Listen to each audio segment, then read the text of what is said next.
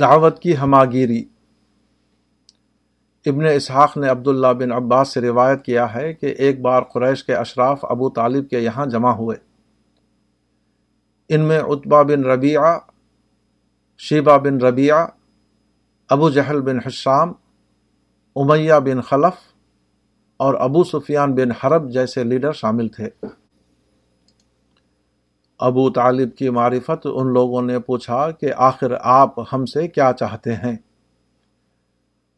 آپ صلی اللہ علیہ وسلم نے کہا، میں صرف ایک بات کا مطالبہ کرتا ہوں۔ اگر تم اسے مان لو، تو تم سارے عرب کے مالک بن جاؤ گے اور عجم تمہارا متی فرمان ہوگا۔ بہوالا البدایہ و نہایا جلد دو، صفحہ ایک سو تیئیس۔ توحید کا کلمہ بظاہر صرف ایک اعتقادی کلمہ ہے۔ مگر اس کے اندر ہر قسم کی انسانی فتوحات کا راز چھپا ہوا ہے۔ یہ انسانی فطرت کی آواز ہے۔ اس لیے وہ انسانی نفسیات کی انتہائی گہرائیوں میں شامل ہو جاتا ہے۔ اور اکثر خود مخالفین کے اندر اپنے حامی پیدا کر لیتا ہے۔ خالد بن ولید فتح مکہ سے کچھ پہلے اسلام لائے۔ مگر اسلام کی سچائی بہت پہلے سے ان کے قلب میں ان کا پیچھا کیے ہوئے تھی۔ اسلام کے بعد انہوں نے اپنے بارے میں بتایا کہ میرے دل میں بہت پہلے یہ بات پڑ چکی تھی کہ حق قریش کی طرف نہیں، بلکہ محمد صلی اللہ علیہ وسلم کی طرف ہے۔ اور مجھے آپ کے ساتھ مل جانا چاہیے۔ میں رسول اللہ صلی اللہ علیہ وسلم کے خلاف تمام جنگوں میں شریک رہا، مگر کوئی جنگ ایسی نہیں جس میں میں شریک ہوا ہوں اور یہ خیال لے کر واپس نہ آیا ہوں کہ میں صحیح جگہ نہیں کھڑا ہوں۔ بحوالہ البدایہ و نہایا جلد چار۔ اسی طرح بہت سے لوگوں کے بارے میں روایتیں ملتی ہیں کہ ان کے دل میں بہت پہلے سے اسلام کے لیے نرم گوشہ پیدا ہو چکا تھا۔ حتیٰ کہ وہ اس کا خواب دیکھنے لگے تھے۔ مثلا خالد بن سعید ابن العاص نے اسلام سے پہلے خواب دیکھا کہ وہ آگ کے بہت بڑے گڑھے کے کنارے کھڑے ہوئے ہیں۔ کوئی انہیں دھکا دے کر اس میں گرانا چاہتا ہے۔ اتنے میں پیغمبر اسلام صلی اللہ علیہ وسلم آئے اور انہوں نے آپ کو آگ میں گرنے سے بچا لیا۔ دعوتی عمل بظاہر اقتصادیات سے کوئی تعلق نہیں رکھتا، مگر بالواسطہ طور پر وہ زبردست اقتصادی عمل ہے۔ کیونکہ دعوت کے نتیجے میں جب ایک شخص اسلام کو اختیار کرتا ہے، تو اس کے تمام ذرائع بھی خود بخود اسلام کو حاصل ہو جاتے ہیں۔ مکے کے ابتدائی زمانے میں ختیجہ رضی اللہ عنہ کی دولت اسلام کے کام آتی رہی۔ اس کے بعد حضرت ابو بکر ایمان لائے، جنہوں نے تجارت سے چالیس ہزار درہم کمائے تھے۔ ان کا سرمایہ اسلامی تحریک کا اقتصادی سہارا بنا۔ ہجرت کے موقع پر وہ چھ ہزار درہم لے کر گھر سے روانہ ہوئے تھے، جس سے سفر کے تمام اخراجات پورے کیے گئے۔ غزوہ تبوک میں حضرت عثمان رضی اللہ عنہ نے دس ہزار دینار دیے، جس سے لشکر کی ضروریات کا تہائی حصہ ادا کیا گیا۔ حضرت عبد الرحمن بن عوف نے صرف ایک موقع پر پانچ سو گھوڑے جہاد کے لیے دیے۔ اسی طرح جو لوگ اسلام قبول کرتے تھے، ان کی جان کے ساتھ ان کا مال بھی اسلام کے خزانے کا ایک جز بن جاتا تھا۔ توحید کا نظریہ واحد نظریہ ہے، جس میں سماجی تقسیم اور طبقاتی امتیاز کے لیے کوئی گنجائش نہیں۔ اس لیے جب اس نظریے کی بنیاد پر کوئی تحریک اٹھتی ہے، تو وہ عوام کو حیرت انگیز طور پر متاثر کرتی ہے۔ کیونکہ وہ محسوس کرتے ہیں کہ توحید کے زیر سایہ وہ مساوات اور انسانی عظمت کا حقیقی مقام پا سکتے ہیں۔ مغیرہ بن شعبہ، فارس کے سپہ سالار رستم کے دربار میں گئے۔ تو درباریوں پر ان کی تقریر کا رد عمل ابن جریر کی روایت کے مطابق یہ تھا۔ نیچے کے لوگوں نے کہا، خدا کی قسم، اس عربی نے سچ بات کہی۔ سرداروں نے کہا، خدا کی قسم، اس نے ایسی بات پھینکی ہے کہ ہمارے سب غلام اس کی طرف چلے جائیں گے۔ خدا ہمارے پہلوں کو غارت کرے۔ وہ کس قدر احمق تھے کہ انہوں نے اس قوم کے معاملے کو ہلکا سمجھا۔ بہوالا، تاریخ تبری جل تین، صفحہ چھتیس۔ نبوت کے تیرہویں سال، پیغمبر اسلام صلی اللہ علیہ وسلم حضرت ابو بکر کے ساتھ مدینہ پہنچے۔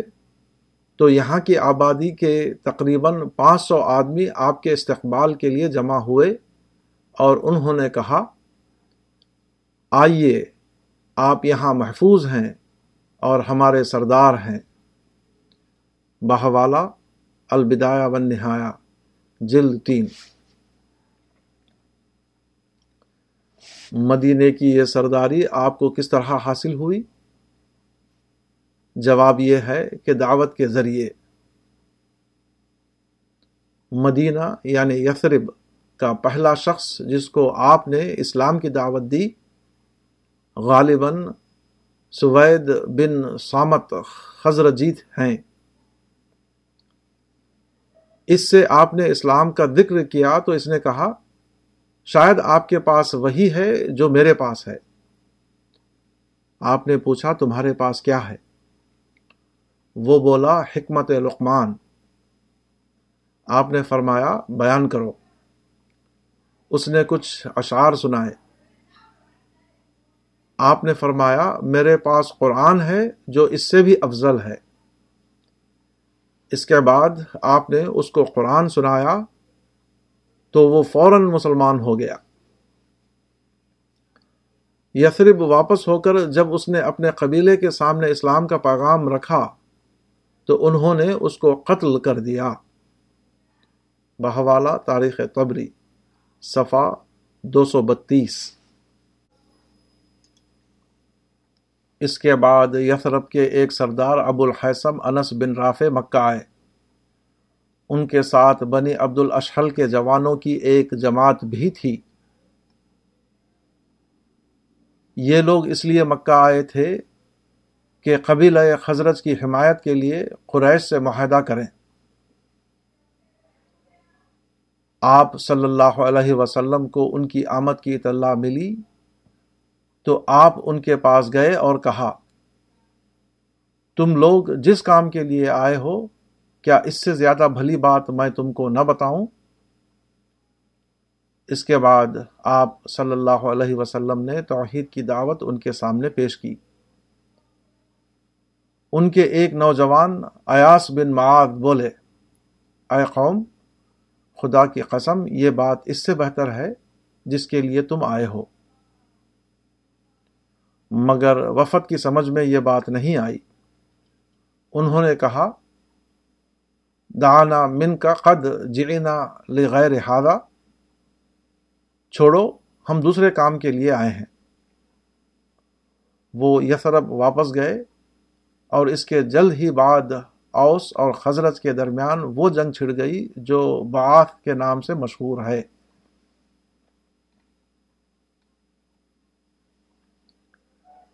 حبیب بن عبد الرحمن بیان کرتے ہیں کہ یثرب کے دو شخص سعد بن ذرارہ اور زکوان بن قیس مکہ آئے اور اتبا بن ربیعہ کے یہاں ٹھہرے۔ پیغمبر اسلام صلی اللہ علیہ وسلم کا تذکرہ سنا تو آپ سے ملنے کے لیے آئے۔ آپ نے ان دونوں کو اسلام کی دعوت دی اور قرآن پڑھ کر سنایا۔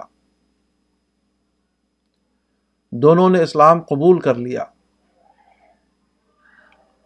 پھر وہ اپنے میزبان اتبا بن ربیہ کے پاس نہیں گئے،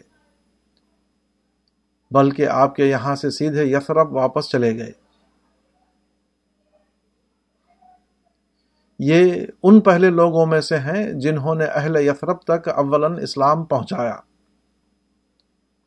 یہ نبوت کے دسویں سال کا واقعہ ہے۔ نبوت کے گیارہویں سال حج کے موقع پر یثرف سے قبیلہ خزرت کے چھ آدمی آئے۔ انہوں نے آپ کے ہاتھ پر بیعت کی اور واپس جا کر اپنی بستی میں اسلام کی تبلیغ شروع کی۔ اگلے سال بارہ نبوی بارہ آدمیوں نے آ کر بیعت کی جو اسلام کی تاریخ میں اقبہ اولا چھ سو اکیس عیسوی کے نام سے مشہور ہے۔ نبوت کے تیرہویں سال اس تعداد میں مزید اضافہ ہوا اور یثرب کے پچہتر لوگ مکہ حاضر ہوئے۔ اور بیت اقبا ثانیہ کا واقعہ وجود میں آیا۔ مکے کے برعکس یثرب میں ایک خاص بات یہ ہوئی کہ پہلے ہی مرحلے میں وہاں کے ممتاز لوگوں نے اسلام قبول کر لیا۔ اسلم اشراف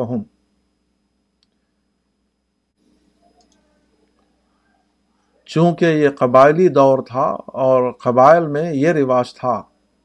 کہ سردار قبیلے کا جو مذہب ہوتا تھا، وہی پورے قبیلے کا مذہب ہوتا تھا۔ اس لیے یثرب میں بہت تیزی سے اسلام پھیلنے لگا۔ حتیٰ کہ کوئی گھر نہ بچا جس میں اسلام داخل نہ ہو گیا ہو۔ اس طرح جب یثرب کی آبادی میں مسلمانوں کی اکثریت ہو گئی، تو فطری طور پر وہی بستی میں سب سے زیادہ باثر ہو گئے۔ فقان المسلمون اعزا و صلح امرحم بس مسلمان مدینے کے سب سے زیادہ باثر گروہ بن گئے اور ان کا معاملہ درست ہو گیا۔ بحوالہ اخرجہ اتبرانی ان عروہ۔ دعوت کے مصالح۔ ہر دور میں ایسے لوگ ہوتے ہیں جو زمانے کے اثرات سے محفوظ رہتے ہیں۔ اور اپنی فطرت کی آواز پر کان لگائے ہوئے ہوتے ہیں۔ عرب معاشرے میں بھی فطری سادگی اور ملت ابراہیمی کے بقایا کے نتیجے میں ایسے متعدد لوگ تھے جو سچائی کی تلاش میں تھے اور بت پرستی کو ناپسند کرتے تھے۔ عرف عام میں ان کو حنیف کہا جاتا تھا۔ مثلا خس بن سعادہ، ورقہ بن نوفل وغیرہ۔ ایسے ہی ایک حنیف جندب بن امرو ادوسی تھے۔ وہ زمانہ جاہلیت میں کہا کرتے تھے، یقیناً خلق کا کوئی خالق ہے، مگر میں نہیں جانتا وہ کون ہے۔ بہوالا ابن عبد البرنی الاستعاب، جلد دو۔ جب انہیں آپ کی بیست کی خبر ملی تو وہ اپنی قوم کے پچہتر آدمیوں کو ساتھ لے کر آئے اور سب نے اسلام قبول کر لیا۔ ابو ذر غفاری بھی اسی قسم کے متلاشیوں میں سے تھے۔ انہیں آپ صلی اللہ علیہ وسلم کے بارے میں علم ہوا۔ تو اپنے بھائی کو مکہ بھیجا کہ آپ کی خبر لے کر آئے۔ بھائی نے واپس جا کر آپ کے بارے میں جو رپورٹ دی، اس کا ایک فقرہ یہ تھا۔ میں نے ایک آدمی کو دیکھا جس کو لوگ بدین کہتے تھے۔ وہ تم سے بہت زیادہ مشابہ تھا۔ بہوالا اخرجہ مسلم من طریق عبداللہ بن اسامت ایسے لوگوں کو آپ کی دعوت سمجھنے میں دشواری پیش نہ آئی۔ جب کسی معاشرے میں دعوت کا آغاز ہوتا ہے، تو اس کا بیج ایسے ایسے مقامات پر پڑتا ہے جس کا اندازہ خود دائی کو بھی نہیں ہوتا۔ عرب میں جو لوگ دیر سے اسلام لائے اس کا مطلب یہ نہ تھا کہ ان پر بالکل اچانک اسلام منکشف ہو گیا۔ حقیقت یہ ہے کہ نبی صلی اللہ علیہ وسلم کی اعلیٰ اخلاقی زندگی، آپ کا شب و روز دعوت و تبلیغ میں مشغول رہنا، مخالفتوں کی وجہ سے آپ کا اور آپ کے پیغام کا مستقل چرچا جس کی وجہ سے ہر ایک کے لیے آپ کا وجود ایک سوالیہ نشان بن گیا تھا۔ ان چیزوں نے بے شمار عربوں کے ذہن میں اسلام کے بیج ڈال دیے تھے۔ قبائلی عصبیت اور اسلاف پرستی کی وجہ سے ایک شخص بظاہر ضد اور اناد میں مبتلا ہوتا، مگر اندر اندر اسلام کی خاموش پرورش کو بھی وہ روک نہ سکتا تھا۔ حضرت عمر کے اسلام کے بارے میں عام شہرت یہ ہے کہ اچانک ایک واقعہ آپ کے اسلام کا سبب بن گیا۔ آخری مرحلے میں آپ کے اسلام کا محرک بلا شبہ یہی واقعہ تھا۔ مگر اس کے ابتدائی بیج آپ کے دل میں بہت پہلے پڑ چکے تھے۔ ام عبداللہ بنت ابی حسما کہتی ہیں، خدا کی قسم، ہم لوگ ملک حبش کی طرف کوچ کر رہے تھے اور میرے شوہر عامر اپنی بعض ضروریات کے لیے گئے ہوئے تھے۔ اتنے میں عمر ابن الخطاب آ گئے اور میرے پاس آ کر کھڑے ہو گئے۔ وہ ابھی تک اسلام نہ لائے تھے۔ ہم لوگوں کو ان سے بڑی تکلیفیں اور سختیاں پہنچی تھیں۔ انہوں نے کہا، اے ام عبداللہ، کچھ ہو رہا ہے؟ میں نے کہا ہاں۔ خدا کی قسم، ہم لوگ اللہ کی زمین میں سے کسی زمین میں چلے جائیں گے۔ اس لیے کہ تم لوگ ہمیں ستاتے ہو اور ہمارے اوپر زیادتیاں کرتے ہو۔ یہاں تک کہ اللہ ہمارے لیے کوئی نکاسی کی جگہ پیدا کر دے۔ ام عبداللہ کہتی ہیں، عمر نے کہا، خدا تمہارا ساتھی ہو۔ یہ کہتے ہوئے ان کی آنکھوں میں رخت پیدا ہو گئی جو میں نے کبھی نہیں دیکھی تھی۔ اس کے بعد وہ چلے گئے اور ان کو ہمارے مکہ سے جانے کا بہت ملال تھا۔ بہوالا البدایا و نہایا جلد تین صفا اناسی۔ ہر زمانے میں کچھ ایسے خیالات ہوتے ہیں جو عوامی ذہنوں میں جڑ پکڑ جاتے ہیں۔ جب تک خیالات کی یہ دیوار نہ ٹوٹے، کوئی آواز محض اپنی فلسفیانہ صداقت کی بنیاد پر ان کے اندر قبولیت حاصل نہیں کر سکتی۔ ابتدائی زمانے میں اہل عرب کی طرف سے جس اختلافات کا مظاہرہ ہوا، وہ محض حد دھرمی یا مصلحت پرستی کی بنا پر نہ تھا، بلکہ اس لیے تھا کہ ان کی سمجھ میں نہ آتا تھا کہ کعبے کے متولیوں کے سوا بھی کسی کا دین صحیح اور برحق ہو سکتا ہے۔ جو عرب قبائل یہود کے پڑوس میں بسے ہوئے تھے وہ نسبتاً اس قسم کی اعتقادی پیچیدگی سے محفوظ تھے، کیونکہ یہود سے وہ سنتے رہتے تھے کہ ہماری کتابوں میں لکھا ہوا ہے کہ عرب میں ایک نبی کا ظہور ہوگا۔ انصار کے لوگوں نے جب آپ کا کلام سنا تو وہ چپ ہو گئے۔ ان کا دل آپ کی دعوت پر مطمئن ہو گیا۔ انہوں نے اہل کتاب سے آپ کے جو اوصاف سنے تھے، وہ جس چیز کی طرف آپ نے ان کو بلایا تھا، ان کو پہچانا۔ انہوں نے آپ کی تصدیق کی اور آپ پر ایمان لائے۔ بہوالا تبرانی۔ عکاز کے میلے میں جب آپ بنو کندا کے خیموں میں گئے اور ان کے سامنے اپنی بات پیش کی تو ایک نوجوان بول اٹھا، اے قوم، اس آدمی کا ساتھ دینے میں جلدی کرو، قبل اس کے کہ اور لوگ اس کی طرف سبقت کریں۔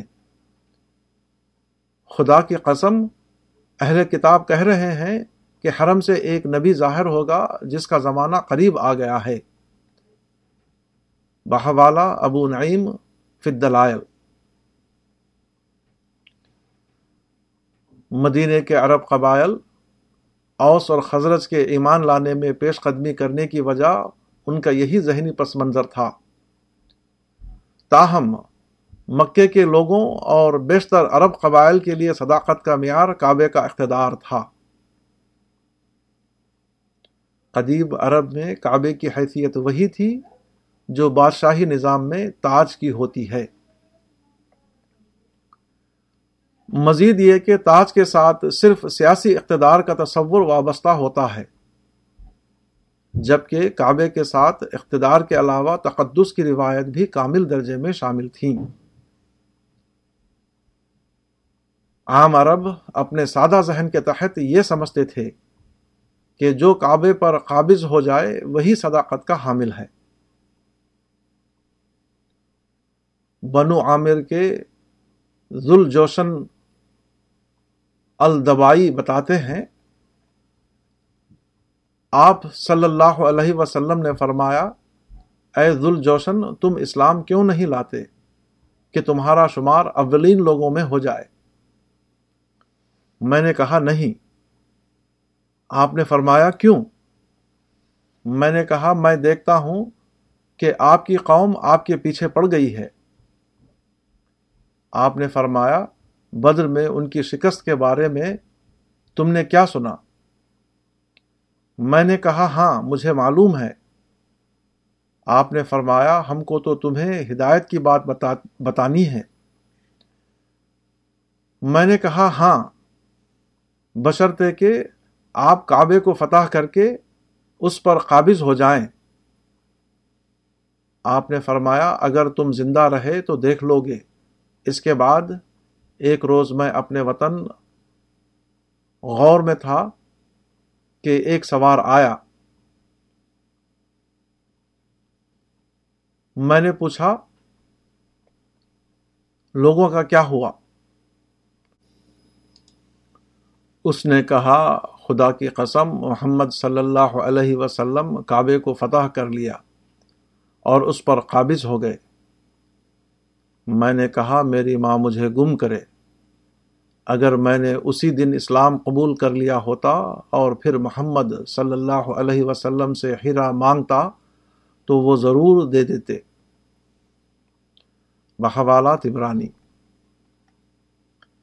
یہی وجہ ہے کہ جب مکہ فتح ہو گیا تو لوگ جوخ در جوخ اسلام میں داخل ہو گئے۔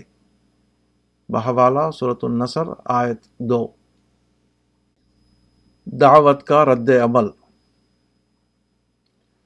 آپ نے اپنی دعوتی مہم کا آغاز کیا۔ تو وہ سارے واقعات پیش آنے شروع ہوئے جو کسی معاشرے میں نئی آواز بلند ہونے کی صورت میں پیش آتے ہیں۔ کچھ لوگ حیران تھے کہ یہ کیا چیز ہے۔ عبد بن حمید نے اپنی مسند میں نقل کیا ہے کہ قریش کے سرداروں نے ایک بار اتبا بن ربیعہ کو اپنا نمائندہ بنا کر آپ کے پاس بھیجا۔ اس نے آپ کی تردید میں ایک لمبی تقریر کی۔ جب وہ کہہ چکا تو آپ نے کہا فرغ تھا اس نے کہا ہاں۔ آپ نے بسم اللہ الرحمن الرحیم کہا۔ اور حامم سجدہ کی ابتدائی تیرہ آیتیں پڑھ کر اسے سنائیں۔ اتبا نے سن کر کہا، بس، اس کے سوا اور کچھ تمہارے پاس نہیں۔ حزب کا ما اندک غیر ہادہ آپ نے فرمایا، نہیں۔ اس کے بعد روایت کے الفاظ حسب ذائل ہیں۔ پھر اتبا قریش کے پاس آیا۔ انہوں نے پوچھا، کیا ہوا؟ اتبا نے جواب دیا، تم لوگ جو کچھ کہتے ہو، وہ سب میں نے کہہ ڈالا۔ انہوں نے پوچھا، پھر کیا کوئی جواب دیا؟ اتبا نے کہا ہاں۔ پھر بولا، خدا کی قسم، اس نے جو دلیل دی، اس سے میں کچھ نہیں سمجھا۔ سوا اس کے کہ تم کو آد و سمود جیسے کڑکے سے ڈرایا ہے۔ قریش نے کہا، تمہارا برا ہو۔ ایک شخص تم سے عربی میں بات کر رہا ہے۔ اور تم نہیں سمجھتے کہ اس نے کیا کہا۔ رتبا نے کہا، خدا کی قسم، اس نے جو کچھ کہا، اس سے میں کڑکے کے سوا کچھ نہیں سمجھا۔ بہوالا بحقی کچھ لوگ جو مذہب کے ایک خاص روایتی ڈھانچے سے مانوس ہو چکے تھے انہیں آپ کی دعوت میں اسلاف کی تحقیر کی بو نظر آئی۔ ابو نعیم نے دلائل النبوہ میں نیز نسائی اور بغوی وغیرہ نے نقل کیا ہے کہ حضرت زماد مکہ آئے تاکہ عمرہ کریں۔ ایک روز وہ ایک مجلس میں بیٹھ گئے، جس میں ابو جہل اتبا بن ربیعہ اور امیہ بن خلف تھے۔ ابو جہل نے کہا، اس شخص نے ہماری جماعت میں اختلاف ڈال دیا ہے۔ ہم سب کو بے وقوف بتایا۔ ہمارے اسلاف کو گمراہ قرار دیا۔ ہمارے معبودوں کو برا بھرا کہا۔ امیہ بولا، اس آدمی کے پاگل ہونے میں کوئی شک نہیں۔ بحوالہ الصابہ جلدو صفا دو سو دس۔ امرو بن مرہ جہنی نے اپنے قبیلے جہنیا کے لوگوں کو اسلام کی دعوت دی تو ایک شخص نے کہا، اے امرو بن مرہ، خدا تیری زندگی تلخ کر دے، کیا تو ہم کو ہمارے معبودوں کو چھوڑنے کا حکم دیتا ہے؟ اور یہ کہ ہم اپنی جمیہ کو منتشر کر دیں؟ اور اپنے باپ دادا کے دین کی مخالفت کریں جو اخلاق عالیہ کے مالک تھے۔ یہ تہامہ کا رہنے والا قریش ہمیں کس چیز کی طرف بلاتا ہے؟ اس میں نہ کوئی شرافت ہے، نہ کرامت۔ بہوالا البدایا و نہایا جلد دو۔ اس کے بعد اس نے تین شعر پڑھے۔ آخری شعر یہ تھا۔ لَيَصَفَّهُ الْأَشْيَاخ ممن قد مضی، من رام ذالک لا اصاب فلاحا وہ ہمارے گزرے ہوئے اسلاف کو احمق ثابت کرنا چاہتا ہے۔ اور جس کا ایسا ارادہ ہو وہ کبھی فلاح نہیں پا سکتا۔ کچھ لوگوں کے لیے حسد مانے ہو گیا۔ کیونکہ آپ اپنی پیغمبری کا اعلان کر رہے تھے۔ دوسرے لفظوں میں یہ کہ میرے پاس حقیقت کا علم ہے اور انسان کے لیے ہمیشہ یہ مشکل ترین امر رہا ہے کہ وہ کسی کے بارے میں یہ اعتراف کرے کہ خدا نے اس کو حقیقت کا وہ علم دیا ہے جو خود اسے نہ مل سکا۔ بحقی نے مغیرہ بن شعبہ نے نقل کیا ہے کہ ابو جہل بن حشام نے ایک روز ان سے علیحدگی میں کہا، خدا کی قسم، میں خوب جانتا ہوں کہ جو کچھ یہ کہتے ہیں حق ہے، مگر مجھے ایمان لانے میں ایک چیز مانے ہے۔ بنی خسین نے کہا کہ کعبے کی دربانی ہماری ہے۔ ہم نے کہا ہاں۔ پھر بنی خسین نے کہا، حاجیوں کو پانی پلانے کا کام ہمارا ہے۔ ہم نے کہا ہاں۔ پھر بنی خسین نے کہا کہ دارالندوا میں ہمارا حق ہے۔ ہم نے کہا ہاں۔ پھر انہوں نے کہا جنگ میں جھنڈا اٹھانا ہماری ذمہ داری ہے۔ ہم نے کہا ہاں۔ اب وہ کہتے ہیں کہ نبوت ہمارے اندر ہے۔ بس خدا کی قسم، میں ہرگز اس کو نہیں مانوں گا۔ بحوالہ البدایہ و نہایا جلتین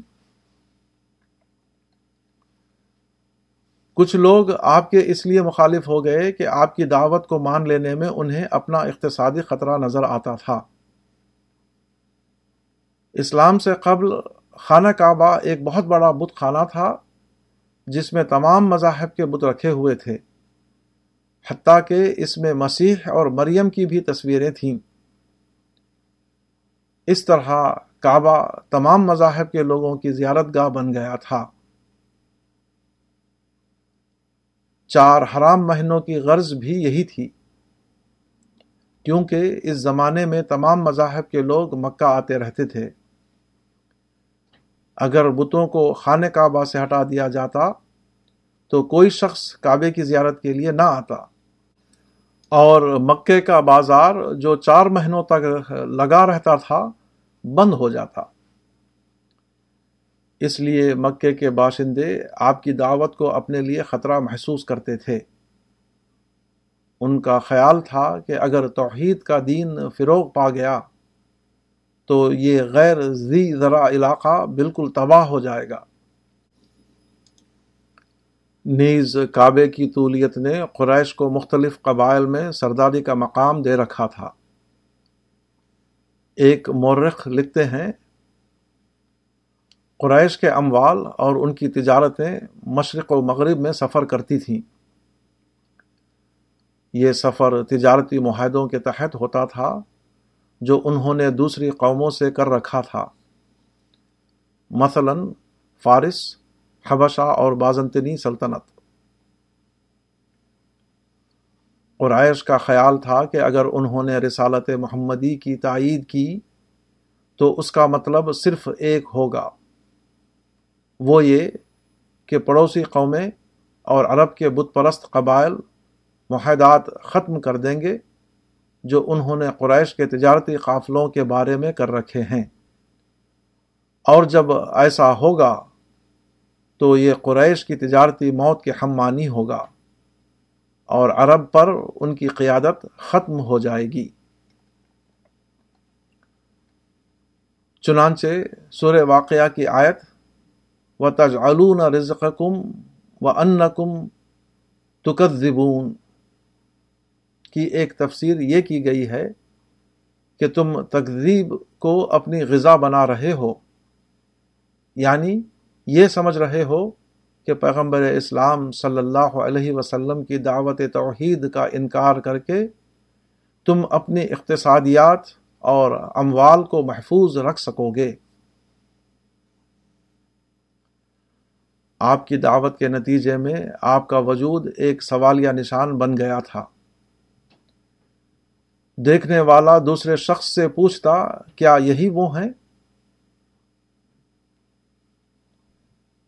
آپ صلی اللہ علیہ وسلم قافلوں کے درمیان چلتے تو لوگ انگلیوں سے آپ کی طرف اشارہ کرتے۔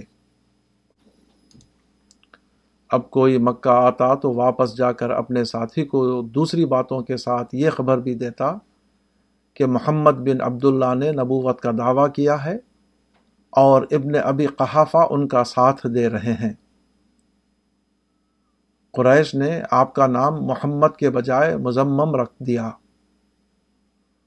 وہ آپ پر تحمیق اسلاف اور تصویہ آبا کا الزام لگاتے۔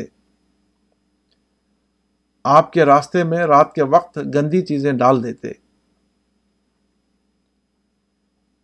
ایک بار آپ نے ان کو دیکھ کر فرمایا، اے گروہ قریش، یہ کیسا پڑوس ہے؟ بحوالہ سیرت ابن حشام صفا چھیاسی۔ ابو طالب کی زندگی تک وہ آپ کے خلاف کوئی جارحانہ کارروائی کرنے کی ہمت نہ کر سکے۔ کیونکہ قبائلی نظام کے تحت آپ سے جنگ کرنا پورے قبیلہ بنی ہاشم سے جنگ کرنے کے ہمانی تھا۔ عمر ابن الخطاب جب اسلام سے پہلے ایک بار تلوار لے کر آپ کے قتل کے ارادے سے نکلے، تو ایک شخص کا یہ جملہ آپ کے غصے کو ٹھنڈا کرنے کے لیے کافی تھا۔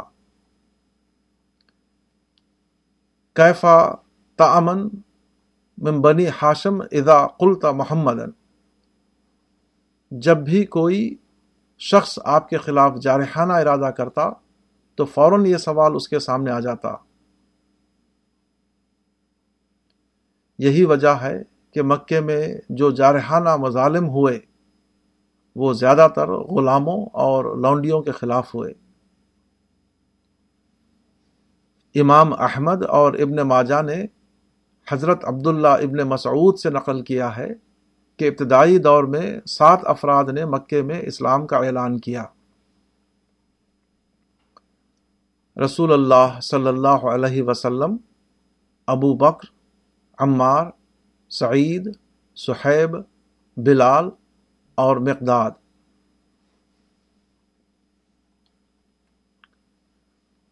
رسول اللہ صلی اللہ علیہ وسلم کو اللہ نے ان کے چچا کے ذریعے محفوظ رکھا۔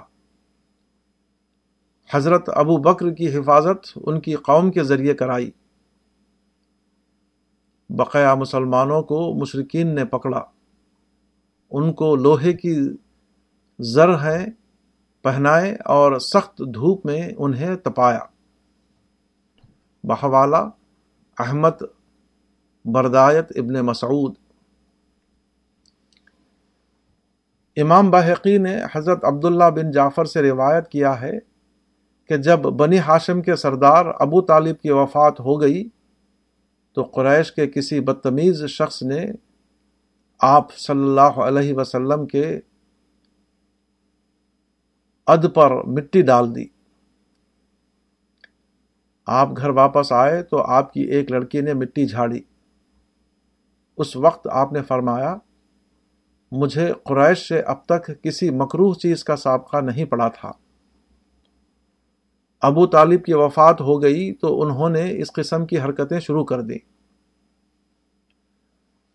حضرت ابو حریرا کی ایک روایت میں ہے ابو طالب کی وفات ہو گئی تو قریش مکے نے آپ کے ساتھ نہایت سختی کا برتاؤ کیا۔ آپ نے فرمایا، چچا، آپ کے نہ ہونے کا احساس مجھے کتنا جلدی ہو گیا۔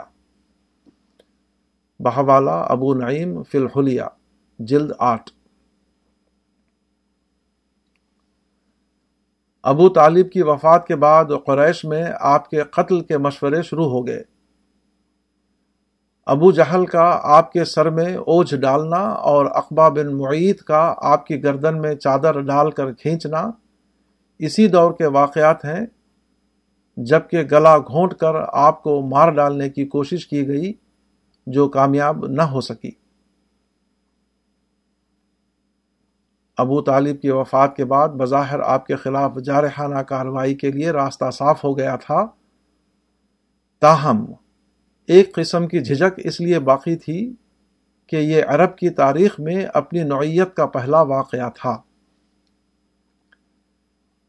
اس کے علاوہ خود مشرقین میں اب بھی کچھ ایسے لوگ موجود تھے جو ضمیر کی آواز کے تحت آپ کی حمایت کرتے تھے۔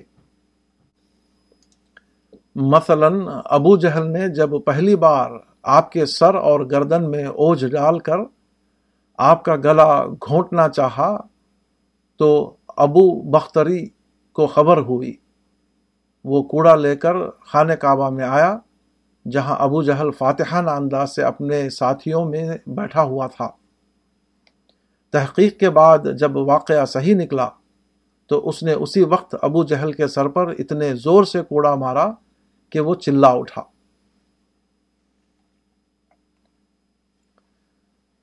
مذاہب کی تاریخ بتاتی ہے کہ شرک اپنے خلاف تنقید سننے کے لیے ہمیشہ بے حد حساس رہا ہے۔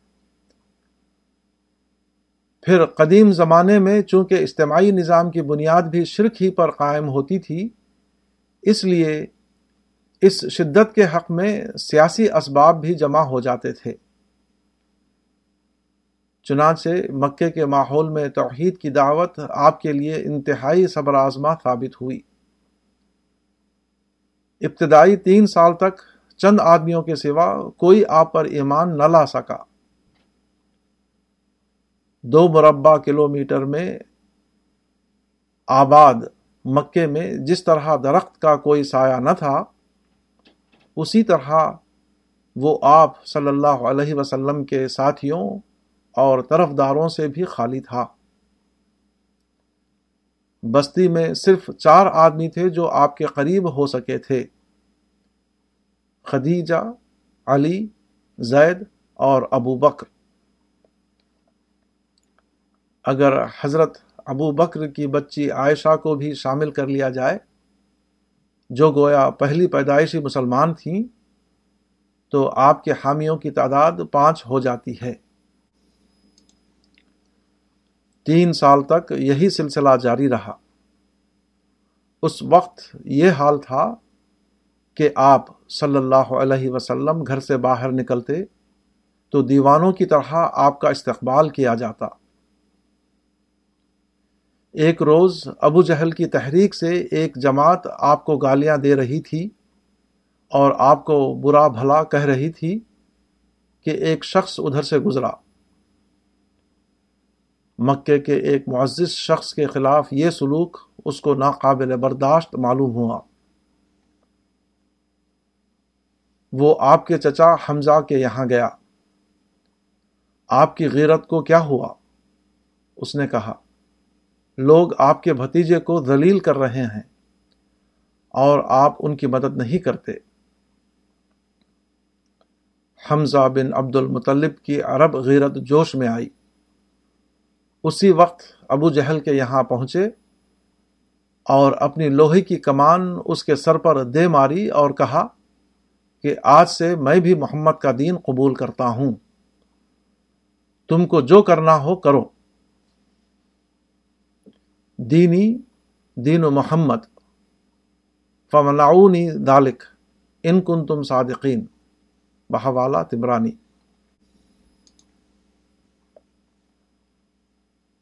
حمزہ عرب کے مشہور پہلوان تھے۔ اب کچھ لوگوں کو حوصلہ ہوا اور مسلمانوں کی تعداد تیس تک پہنچ گئی۔ اس وقت مکے میں دو انتہائی با اثر افراد تھے۔ ایک عمر ابن القطاب دوسرے ابو جہل بن ہشام۔ آپ نے دعا فرمائی کہ خدایا ان میں سے کسی ایک کے ذریعے اسلام کو طاقت پہنچا۔ اللہ عز الاسلام بے عمر ابن الخطاب او بی ابو جہل بن حشام۔ آپ کی یہ پکار اول الذکر کے حق میں قبول ہوئی۔ نبوت کے چھٹے سال حضرت عمر کا اسلام بہت سے دوسرے لوگوں کو اسلام کی طرف لانے کا سبب بنا۔ اور اب مسلمانوں کی تعداد چالیس ہو گئی۔ یہی وہ زمانہ ہے جبکہ مسلمان ابن ارقم کے مکان میں اپنا پوشیدہ مرکز بنائے ہوئے تھے۔ البدایہ و نہایا میں دار ارقم میں جمع ہونے والے مسلمانوں کی تعداد انچالیس بتائی گئی ہے۔ مگر جو لوگ مروجہ نظام کے زیر سایہ عمل کر رہے ہوں، ان کی طاقت ہمیشہ زیادہ ہوتی ہے۔ چنانچہ ایک عارضی وقفے کے بعد مظالم کا سلسلہ پھر شروع ہو گیا۔ آپ کو ہر قسم کی تکلیف دینے کے باوجود وہ آپ کو قتل نہ کر سکتے تھے۔ کیونکہ قبائلی رواج کے مطابق کسی قبیلے کے ایک فرد کو قتل کرنا پورے قبیلے سے جنگ کرنے کی ہمانی تھا۔ یہی مسئلہ تھا جس کی بنا پر حضرت شعیب کی قوم نے ان سے کہا کہ اگر تمہارے قبیلے کا خوف نہ ہوتا تو ہم تمہیں پتھر مار مار کر ہلاک کر دیتے۔ بہوالا صورت خود آیت اکیانو قریش نے بنی ہاشم کے سردار اور آپ کے چچا ابو طالب بن عبد المطلب سے مطالبہ کیا کہ وہ آپ کو قبیلے سے خارج کر دیں تاکہ قریش کے لیے آپ کو قتل کرنا ممکن ہو جائے۔ مگر ابو طالب کی غیرت اس کے لیے تیار نہ ہوئی۔ ایک بار قریش کی شکایت پر جب ابو طالب نے آپ سے کہا کہ تم ان کے بتوں پر تنقید کرنا چھوڑ دو۔ تو آپ کو اندیشہ ہوا کہ وہ آپ کو قریش کے حوالے کر دیں گے۔ مگر ابو طالب نے فوراً یہ کہہ کر آپ کو مطمئن کر دیا، واللہ لا اسلم کا لشہ ابدن تہذیب، سیرت ابن حشام، جلد اول صفا سات۔ اب قریش نے ایک اجتماعی معاہدہ کر کے بنی ہاشم کے بائیکاٹ کا اعلان کر دیا۔ یہ نبوت کا ساتواں سال تھا۔ اس کے بعد ابو طالب آپ کو اور آپ کے خاندان کو لے کر مکے کے باہر نکل گئے اور ایک گھاٹی میں مقیم ہوئے، جس کو شعب ابی طالب کہا جاتا ہے۔ یہ ایک خشک پہاڑی درہ تھا جس میں بعض جنگلی درختوں کے سوا اور کوئی چیز نہ تھی۔ آپ تین سال تک اس حال میں رہے کہ درخت کی پتیاں اور جڑیں کھا کر گزارا کرتے۔ اس سے مستثنا صرف وہ چار حرام مہینے تھے جبکہ آپ کے خاندان کے لوگ مکہ جاتے اور قربانی کے جانوروں کا گوشت لے آتے۔ اور اس کو سکھا کر رکھ لیتے جو عرصے تک غذا کا کام دیتا تھا۔ تین سال بعد نبوت کے دسویں برس معاہدہ ختم ہو گیا، مگر اس کی شدت ابو طالب کے لیے جان لیوا ثابت ہوئی۔ ابو طالب کے انتقال یعنی چھ سو بیس عیسوی کے بعد، قبیلے کے سب سے بزرگ فرد کی حیثیت سے عبد العزا یعنی ابو لہب، بنی ہاشم کا سردار بن گیا۔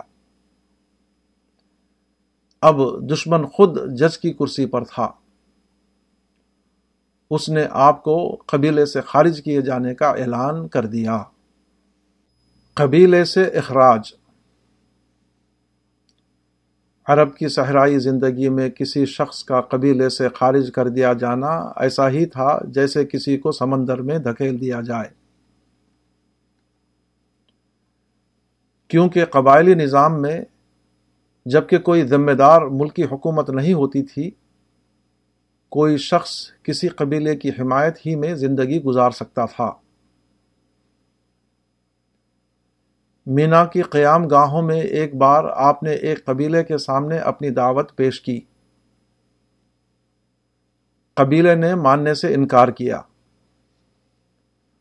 تاہم، ان میں سے ایک شخص میسرا بن مسروق عباسی کی باتوں سے اندازہ ہوا کہ انہوں نے آپ کی دعوت کا اثر قبول کیا ہے۔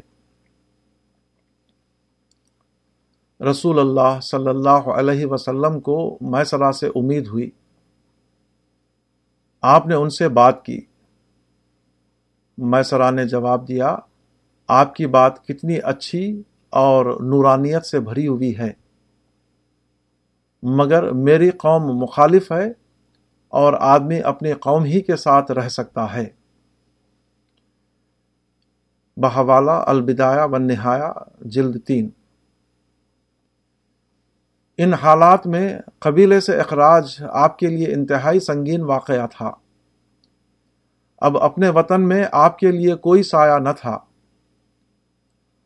آپ کے لیے واحد صورت یہ تھی کہ اپنے لیے کوئی دوسرا حمایتی قبیلہ تلاش کریں۔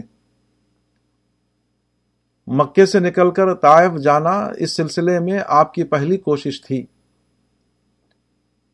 حضرت عائشہ سے اس سفر کی روداد بیان کرتے ہوئے ایک بار آپ نے کہا، جب میں نے اپنے آپ کو ابن عبد یا لیل کے سامنے پیش کیا عروا بن زبیر بیان کرتے ہیں، ابو طالب کی وفات کے بعد آپ کو بہت زیادہ تکلیفیں پہنچائی جانے لگی اس وقت آپ نے قبل ثقیف طائف کا رخ کیا۔ اس امید میں کہ وہ آپ کو پناہ دیں گے اور آپ کی مدد کریں گے۔ بحوالہ ابو نعیم فی دلائل النبوہ۔ مگر وہاں کے لوگوں نے آپ کے ساتھ جو وحشانہ سلوک کیا، اس کی ایک جھلک اس دعا میں نظر آتی ہے جو طائف سے واپسی کے وقت آپ کے لہو لہان چہرے سے نکلی تھی۔ خدایا، میں تجھی سے شکایت کرتا ہوں، اپنی قوت کی کمی کی اور اپنے وسائل کی قلت کی اور لوگوں کی نظر میں حقیر ہونے کی۔ اے سب سے زیادہ رحم کرنے والے۔ بہوالا البدایا و نہایا جلتین طائف سے لوٹتے ہوئے آپ نے ان سے کہا، تم نے میرے ساتھ جو سلوک کیا ہے، اس کی خبر مکے تک نہ پہنچے، ورنہ انہیں مزید جسارت ہو جائے گی۔ بہوالا تہذیب، سیرت ابن حشام صفا اٹھانو طائف سے واپس ہو کر دوبارہ آپ مکے کے باہر مقیم ہوئے اور شہر کے مختلف لوگوں کے پاس پیغام بھیجا کہ کوئی آپ کو اپنی شخصی حمایت میں لے لے تو مکے میں آ کر رہ سکیں۔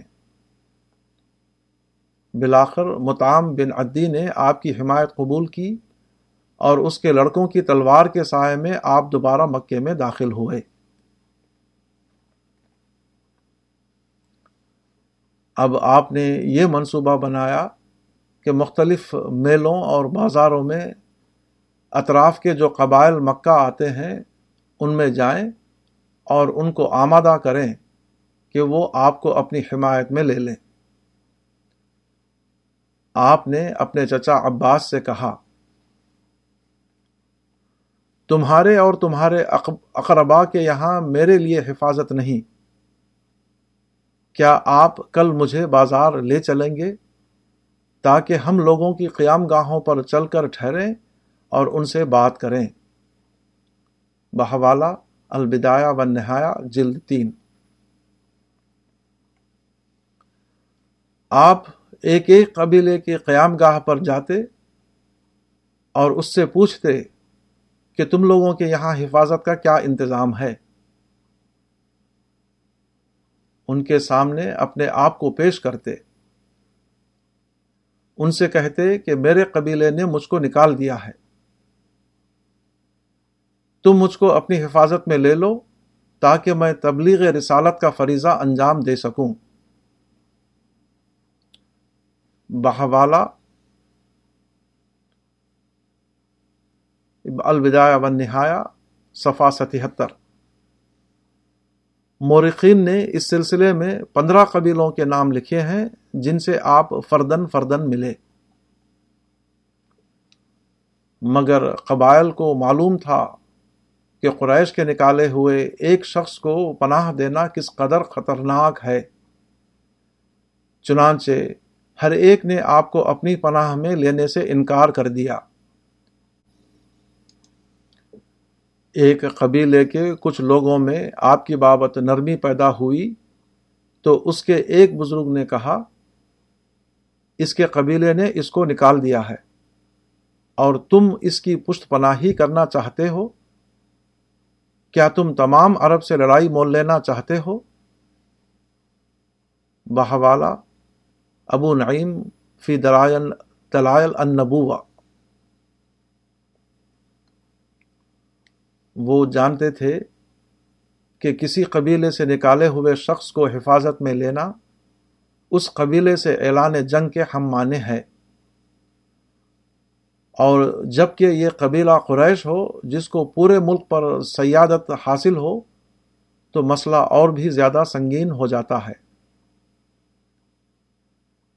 عرب روایات میں یہ بات انتہائی معیوب تھی کہ کوئی شخص کسی سے پناہ طلب کرے اور وہ اس کو پناہ نہ دے۔ عرب تاریخ میں یہ پہلا نمایاں واقعہ تھا کہ آپ کئی سال تک مختلف قبائل کے درمیان پھرتے رہے، مگر کوئی آپ کو پناہ دینے کے لیے تیار نہ ہوا۔ نہ طائف کے لوگ، نہ دیگر عرب قبائل۔ اس کی وجہ آپ کے معاملے کی مخصوص نوعیت تھی۔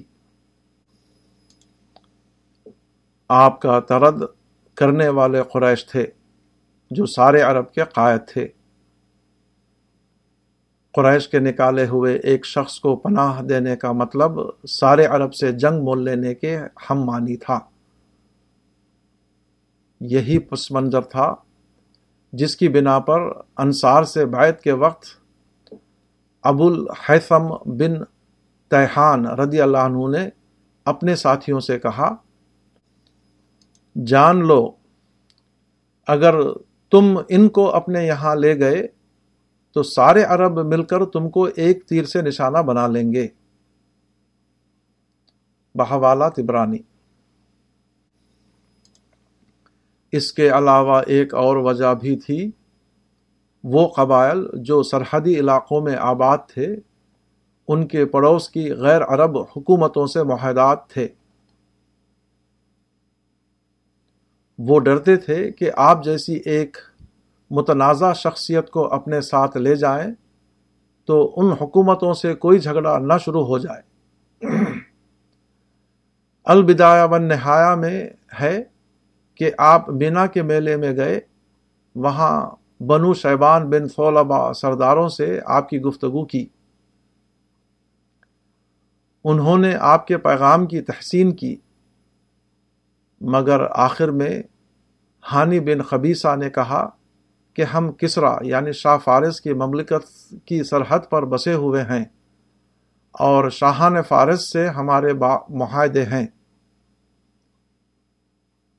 اور جس چیز کی طرف آپ ہمیں بلاتے ہیں، شاید وہ بادشاہوں کی ناراضگی کا باعث ہو۔ بہوالا البدایا و نہایا اس زمانے میں آپ پر جو بے بسی کا عالم تھا، اس کا اندازہ ان الفاظ سے ہوتا ہے، جو اس سلسلے میں روایات میں آئے ہیں۔ ایک بار آپ ایک قبیلے میں گئے، جس کو بنو عبداللہ کہا جاتا ہے۔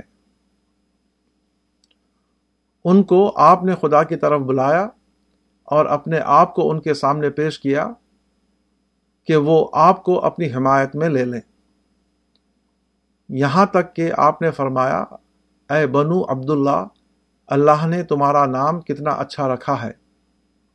پھر بھی انہوں نے وہ چیزیں قبول نہ کی جو آپ نے ان کے سامنے پیش کی تھی بہوالا البدایا و نہایا اس طرح مکی زندگی کے آخری تقریباً تین سال مختلف قبائل کے درمیان اپنا حمایتی تلاش کرنے میں گزر گئے۔ مگر ہر قسم کی جد و جہد کے باوجود کوئی قبیلہ بھی آپ کی حمایت کے لیے تیار نہ ہوا۔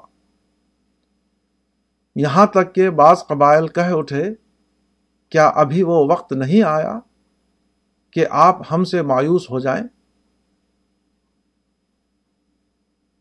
بلاخر اللہ تعالیٰ نے یثرب یعنی مدینہ کے قبائل، اوس اور خزرج کو اس کی توفیق عطا فرمائی۔ اوس اور خزرج کی اس آمدگی کا ایک خاص نفسیاتی پس منظر بھی تھا۔ یہ قبائل یہود کے پڑوس میں بسے ہوئے تھے۔ خیبر کے یہودی اس علاقے کی بہترین زمینوں پر قابض تھے۔ تجارتیں بھی انہی کے قبضے میں تھیں۔ چنانچہ یثرب کے عربوں یعنی اوس و خزرت کی معاشیات کا بڑا ذریعہ خبر کے یہودیوں کے یہاں مزدوری کرنا تھا۔ ہجرت کے بعد جب نبی صلی اللہ علیہ وسلم اور آپ کے اصحاب اپنے ہاتھوں سے مسجد نبوی کی تعمیر کر رہے تھے، تو آپ کی زبان پر یہ شعر تھا۔ الوداع و نہایا حاد الحمال لا حمال خیبر ہادا ابرد بنا و اطہر۔ یہ مزدوری ہے مگر خیبر کی مزدوری کی طرح نہیں۔ ہمارے رب کی قسم، یہ اس سے بہت بہتر اور بھلی ہے۔ یہودیوں کے اقتصادی غلبہ اور استحصال کی وجہ سے ان میں اور اوس اور خزرج میں اکثر لڑائیاں ہوتی رہتی تھیں۔ چنانچہ ان سے یہودی کہا کرتے تھے کہ ہماری کتابوں کے مطابق جلد ہی عرب میں ایک نبی ظاہر ہونے والا ہے۔ وہ جب آئے گا تو ہم اس کے ساتھ ہو کر تم سے لڑیں گے اور تم کو ہمیشہ کے لیے فنا کر دیں گے۔ یہودیوں کے اسی قول کی طرف قرآن کے ان الفاظ میں اشارہ ہے۔ و کانو من قبل یستفتی ہونا الدین کفرو صورت البقرہ آیت انوے اوس و خزرت کے لوگوں نے آپ کی دعوت سنی تو انہوں نے کہا، بخدا یہی وہ نبی ہے جس کے بارے میں یہود ہم سے کہا کرتے تھے۔ قبل اس کے کہ یہود سبقت کریں، ہمیں آپ پر ایمان لا کر آپ کے گروہ میں شامل ہو جانا چاہیے۔ اس مخصوص پس منظر کے علاوہ دوسرے تاریخی اور سماجی اسباب بھی تھے، جس کی وجہ سے اوس و خزرج کے لیے آپ کی بات کو سمجھنا اور اس کو مان لینا دیگر عرب قبائل کے مقابلے میں آسان ہو گیا اور انہوں نے آپ کے ہاتھ پر باعت کر لی۔ اب وہ وقت آ گیا تھا جس کا آپ برسوں سے منتظر تھے۔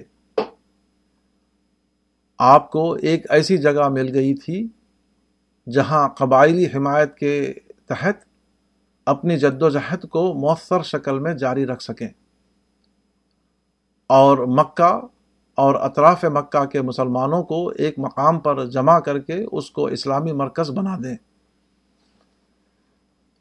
اہل یثرب کا بڑی تعداد میں اسلام لانا اس بات کا امکان پیدا کرتا تھا کہ اسلام کی متفرق طاقتوں کو ایک مرکز پر اکٹھا کر دیا جائے اور پھر دعوت حق کی جد و جہد کو زیادہ مؤثر شکل میں جاری رکھا جا سکے۔ چنانچہ جب اوس و خزرج نے بیعت کر لی تو تاریخ میں آتا ہے کہ آپ فوراً اپنے اصحاب کی طرف لوٹے اور ان سے کہا، خدا کا شکر کرو۔ اللہ نے آج کے دن ربیعہ کی اولاد کو اہل فارس پر غلبہ دے دیا۔ البدایا و نہایا جلد تین، صفحہ ایک سو پینتالیس۔ آپ نے ہجرت کی تیاری شروع کر دی۔ آپ کے انتہائی اخفاء کے باوجود خریش کو بھی خبریں مل رہی تھیں۔ تبرانی نے حضرت عروا کے حوالے سے نقل کیا ہے۔ مشرقین قریش نے جب یہ گمان کر لیا کہ نبی صلی اللہ علیہ وسلم مکے سے چلے جائیں گے اور انہیں معلوم ہوا کہ اللہ نے آپ کے لیے مدینے میں ٹھکانہ اور حفاظت کا انتظام کر دیا ہے اور انہوں نے سنا کہ انصار نے اسلام قبول کر لیا ہے اور مہاجرین مدینے میں جمع ہو رہے ہیں تو انہوں نے آپ کے خلاف سازش کی اور طے کیا کہ آپ کو گرفتار کر لیں اور اس کے بعد یا تو قتل کر دیں یا قید میں ڈال دیں یا شہر بدر کر دیں یا باندھ کر رکھیں۔